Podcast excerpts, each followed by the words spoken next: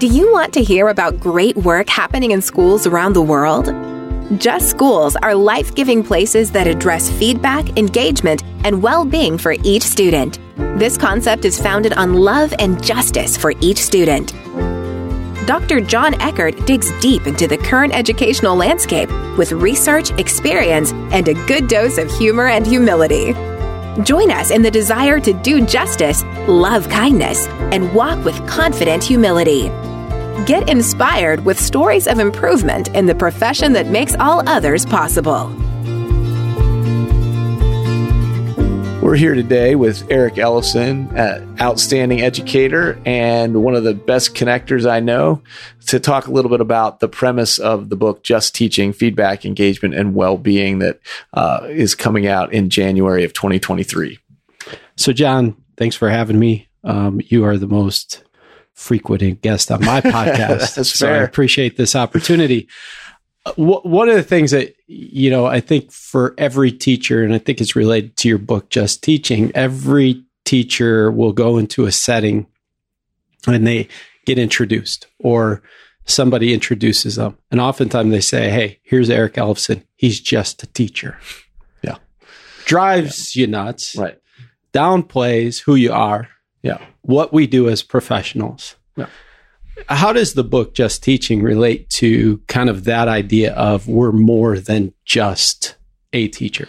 Right. So I, it's it's sad when people are introduced that way, and I actually find it less frequent that they get introduced that way than that they introduce themselves that way. So they get into a, a meeting with other educators, they see administrators there, they might see policymakers or other people. Having been at the U.S. Department of Ed, you would see this sometimes where you might have teachers in a meeting, which you needed more teachers in, to be honest, but they would say, "Well, I'm just a teacher, so I I don't know, but I'm just a teacher." I'm like, "Well, you know way better than anyone else what's going on." Because you have the view of what it is to do the meaningful work that happens in a classroom. And so, so often we disempower ourselves by saying things like, I'm just a teacher. And so the book plays on that a little bit that we have to stop that kind of uh, disempowerment. And in the introduction, we talk a little bit about that.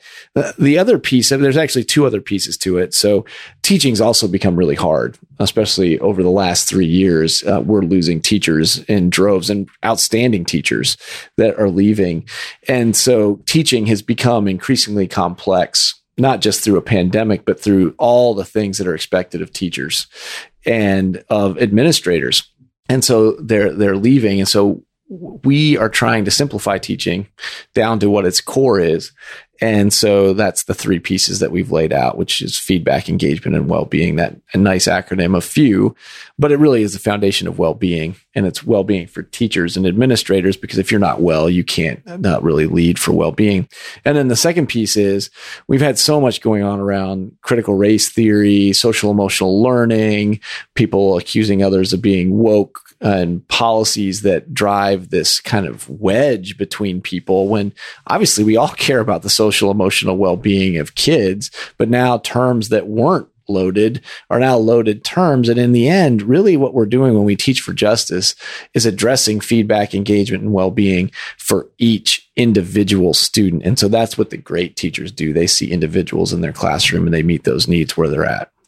Well and in that you talk about you know, and, and, I've heard you mention it many times, is that teaching is the profession that makes all others possible right? So, how do we start talking about our profession? How do we start talking about this work where it moves us into a place of what you would call that confident humility, where there's a confidence, but then there's also that humility and that grace to do this really hard work? Yeah. So confident humility, that Adam Grant's term from Think Again was the most helpful thought in the book for me in that we know uh, especially as Christians that are doing this work, that there is truth out there. And so we don't fear truth. We welcome truth from all different perspectives in our classroom because we know that there's truth to be known. And as a former science teacher, I believe that there is empirical truth to be known and that we become more who we're created to be as we seek that together. And so if we have educators that are taking care of themselves, taking care of each other, making sure their students are well, engaging them in meaningful thought in meaningful skills that matter for life and then give feedback as they improve, we're going to get a lot better school situation that will, than we have currently in a lot of places where people feel like they're just doing compliance driven teaching, where it's following a script, it's doing what you're expected to do, it's doing, and it's like, well, where's the joy in what we're doing? Because I think the joy is found in those few pieces where we do that and we have teaching at this human level. So then, how do we, if we're teaching for justice and we're more than just a teacher, right? And we enter into those spaces. And I think that's been the fun for you and I as we've grown in our professional opportunities and capacities. I'm always interested in how administrators forget who they were as educators or teachers. Right. But policy the good ones don't. The good ones don't. Right. But the policymakers, how do we lead up in our profession where other people value us in the same way that we value each other? Well, I think we have to first value ourselves and each other. That's the I'm just a teacher. That's us doing that to ourselves. We have to stop doing that. There's a lot of power in being a teacher. And I've spent 27 years making career decisions that allow me to keep teaching because that's what I love. And so I think we represent the profession well by doing it in an excellent way and then articulating it to people. It's not up to them to figure out how to understand us. It's up to us to figure out how to communicate the good work we're doing to them in a way that's understandable. And every teacher knows that. As a teacher, it's not about us. It's about the people that we're serving. And so in this case, we're serving policymakers and administrators, trying to help them see what it means to be an excellent and just teacher. Part of the podcast, then, too, and the title of the podcast is Just Schools. That's right. Right. So, what's the imagination or the vision or the hope for outcome of high quality, confident humility, you know, in the teaching profession and us valuing each other and building each other up that then leads to what you're call, you know, in this podcast, what you're calling just schools. That's a good question. And so if you look in the show notes, there's a graphic there that starts with the feedback, engagement, and well being in the center. And that happens in the classroom. And so everything in schools is built around that. But then that bleeds out into schools that become schools of character where you start to enact these justice and love and mercy and grace that comes through that, through the feedback, engagement, and well being. And then that develops the personal virtues that you want to see in teachers, administrators, and students, where you see civic performance, moral, and intellectual virtues playing out. And so you have these concentric circles. And so the goal is not just to stay in the classroom, the goal is to build leadership to spread that into communities. And so then we become these grace filled, loving communities communities that are about excellence. And so what we want are just schools. So the first book is just teaching. Uh, the next iteration, we're collecting stories now of just schools, what that looks like at the school level. And then the, the third book that I see coming down the road is just leadership. So how do you connect that just teaching to the just schools and then build networks of schools that do that, which is what you do for us through the center is you lead these networks of improvement communities where we're learning all the time. And so a lot of the work in the books is just things we're finding in schools that are happening right now. It's not a theoretical out there kind of thing. It's happening in a lot of schools now. We just need to publicize it, elevate it, and then expand what's going on currently. So what you, you mentioned that you've made decisions for 27 years to keep you in the classroom as much right. as possible, right. right? You know, from a fifth grade teacher to you know seventh grade science teacher to you know department of ed for a little bit but then also then to wheaton college and now to baylor university. And we've been having these conversations for two decades about you know what we can have this big impact in our classroom. We can do really good things. We can design this and really accomplish a lot of things but there was always a little bit of that a little bit of that ambition that there's more. What would you say to your younger self about what you've learned and discovered, or to those young teachers, or to those teachers who are thinking, is this worth it? Or how do I find that energy to continue? What would you say that says, hey, you know what? Let's keep going? Yeah, I mean, there's no better time to be in education than right now because I say this all the time. We know more about how people learn. We have more tools than we've ever had for learning. And so, my younger self, I would say, hey, look, there's more good stuff coming and it's exciting to be in education where we get to do what's at the technical core of what matters. And you, you in this process, when we first started talking to each other after college, you were in high school teaching and you went into an administrative route. And I absolutely want great teachers to become great administrators because I think that's where our best administrators come from. I didn't feel like that was my calling. I didn't think, I think I could have been competent at those things, but I think you have to keep at the center. What's, where's your joy? And so my joy comes from the classroom. And so as I moved further and further away from that, as I got to the U.S. Department of Ed and spent time in the Bush administration into the Obama administration, I learned so much and loved my time there. But I really missed the relationship with students. And so I had to get back to that. And I think that was grounding but I do think when you're with students all the time, there's a tyranny of the urgent that makes it hard to be able to see every everything else around you. And so my younger self thought I would be an intermediate middle grades teacher for 40 years and would be thrilled to do that coaching, teaching, uh, engaging students in that way. And I think I would have been a little judgmental of my older self leaving that behind because it's like you're not really a real teacher anymore because you're teaching adults and college students and that's easy.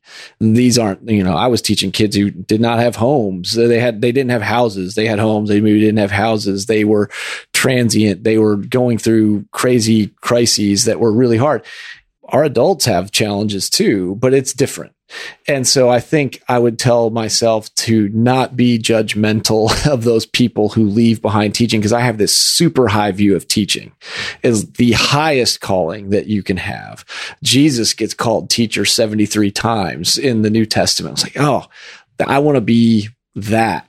I want to be a teacher in these powerful ways. And, and, and then I would be sometimes be judgmental of others who did other things. And in the end, we need great educators in all these different roles. And so uh, I think keeping that core of who you are as a teacher is important, but then also being willing to expand your experiences into other ways that you can be more service to more kids is a great way to go.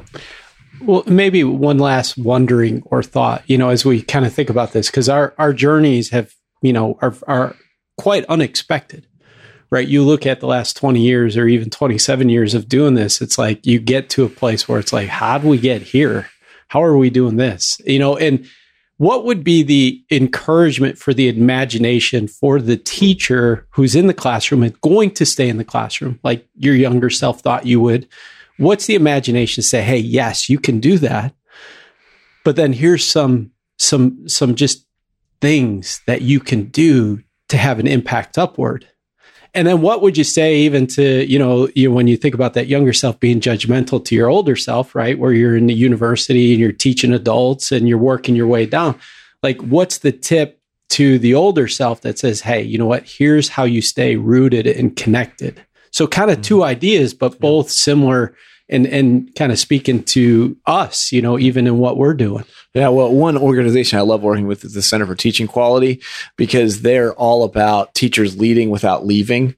And so, how do you take on those additional leadership roles while you keep that foot in the classroom? And so, they have all kinds of hybrid roles that they promote for teachers and they elevate teachers in the, their thinking and all the work they do. And so, I've worked with them now 13 years and I love that model. And I wrote an article with their um, current president, Ann Byrd, uh, about the hidden education gap, which is people that are, she's nationally board certified. She has to go back in and recertify regularly to keep that certification. She has to go back in and teach. I have tried to make it a practice all through my time when I was in Illinois. It's been harder through COVID to actually get in and do that, but to actually go in and teach classes. We would, I would go in and do science units in different classrooms just to keep that real. I find any opportunity I can to work with kids and, and understand that kids are different now. I mean, we were talking about this the other day.